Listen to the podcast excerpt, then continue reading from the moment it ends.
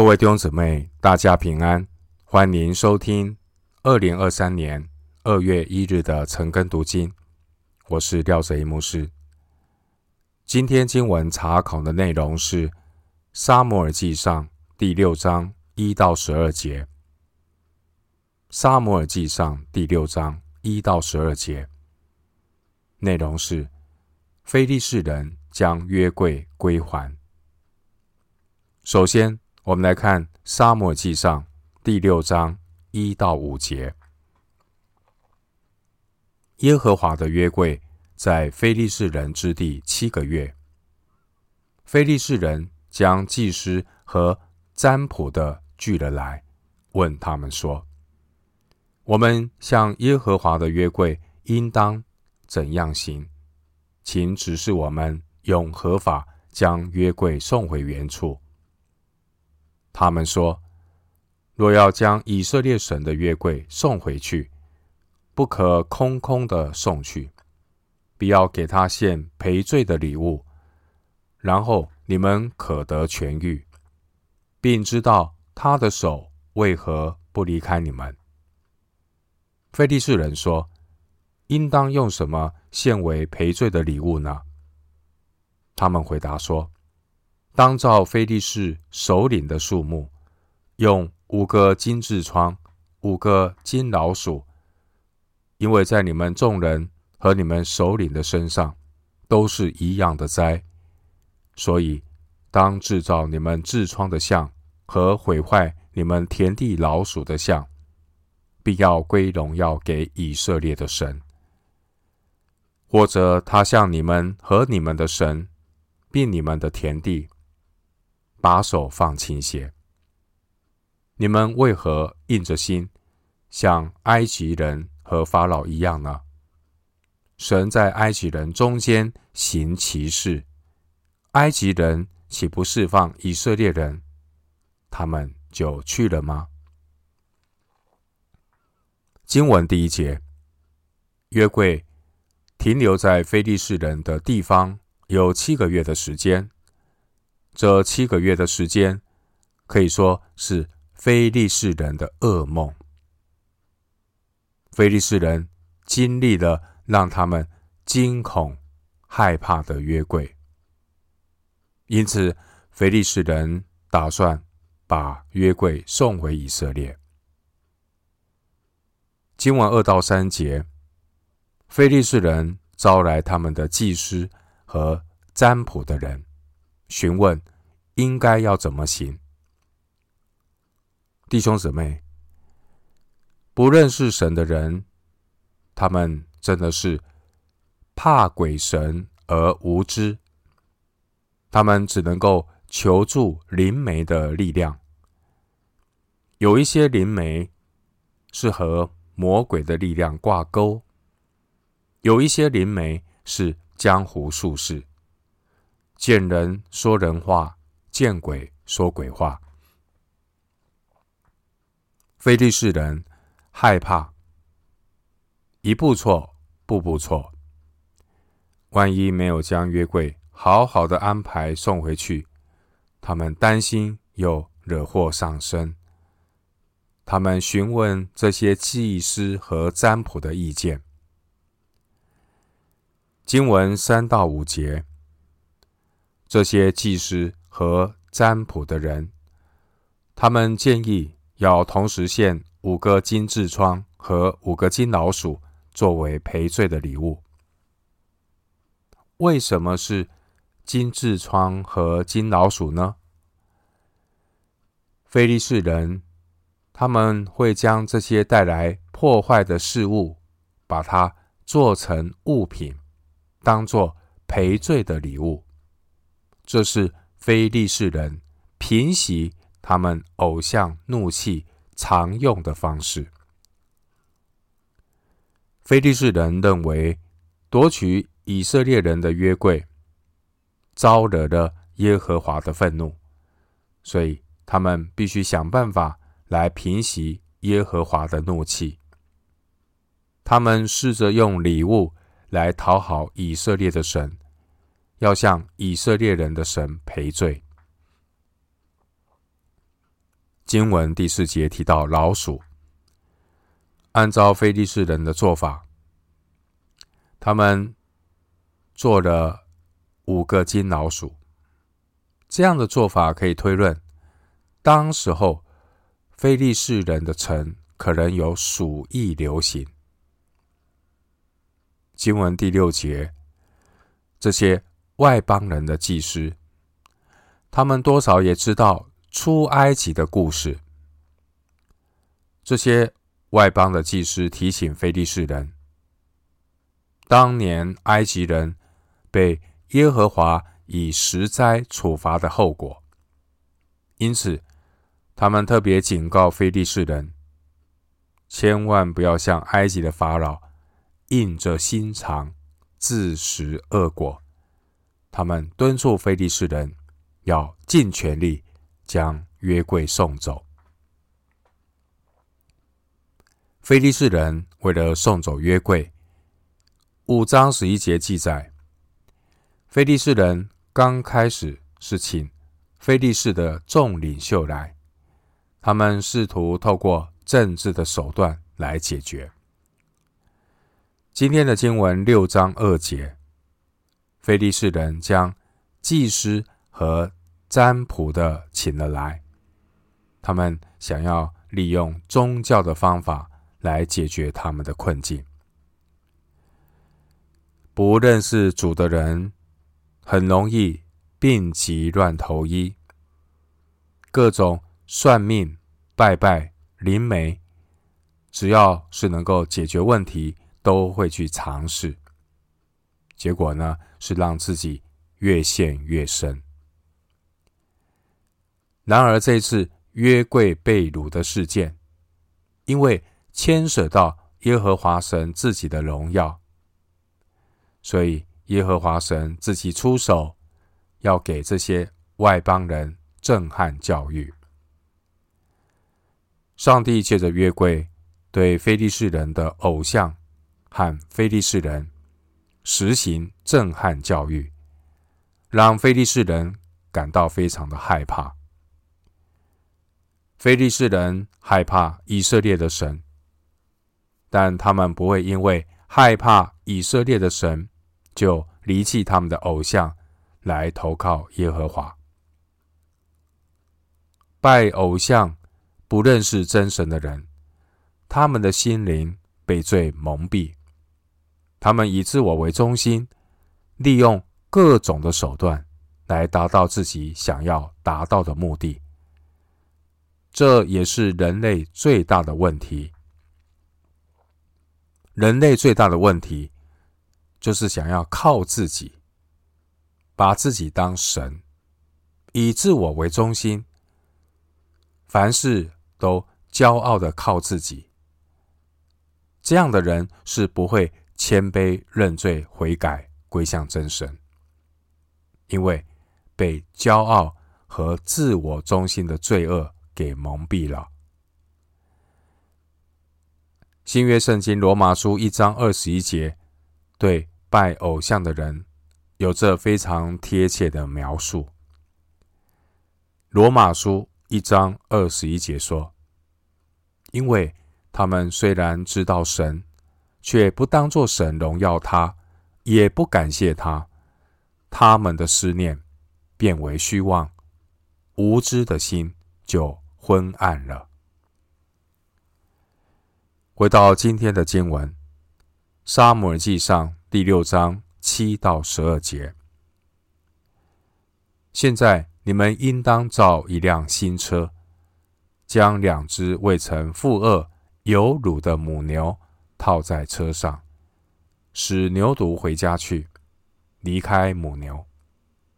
把耶和华的约柜放在车上，将所献赔罪的金物装在夹子里。放在柜旁，将柜送去。你们要看看，车若直行以色列的境界，到伯示麦去，这大灾就是耶和华降在我们身上的。若不然，便可以知道，不是他的手击打我们，是我们偶然遇见的。非利士人就这样行，将两只有乳的母牛套在车上，将牛犊关在家里，把耶和华的约柜和装金老鼠并金痔疮像的匣子都放在车上。牛直行大道，往博士麦去，一面走一面叫，不偏左右。菲利士的首领跟在后面。直到博士麦的境界。六章七到九节，我们看到菲利士人的祭司和占卜的，他们异想天开的提出一个试验的方法，要了解到底非利士人这七个月以来所遭遇的灾祸，是不是从耶和华那边降下来的灾祸。但我们仔细的推敲，这或许是非利士人祭司和占卜者的如意算盘。他们想个一个方法，想要误导整个非利士人，让他们被误导，以为灾祸不是出于耶和华，所以他们想到了一个很奇怪运送约柜的方式。七到九节，非利士人的祭司和占卜的，他们提议用两只刚刚生下牛犊、未曾负轭的母牛，套在一辆新车上。这辆车上面载着约柜，然后他们要观察这辆母牛所拉的新车是否会往以色列的边界走。如果是，代表非利士人遭遇的灾祸是来自耶和华。弟兄姊妹，这整体的事件清楚的告诉我们一件事，就是神是在全地之上全能掌权的独一真神，连异教徒的行动。都在神的掌管之下。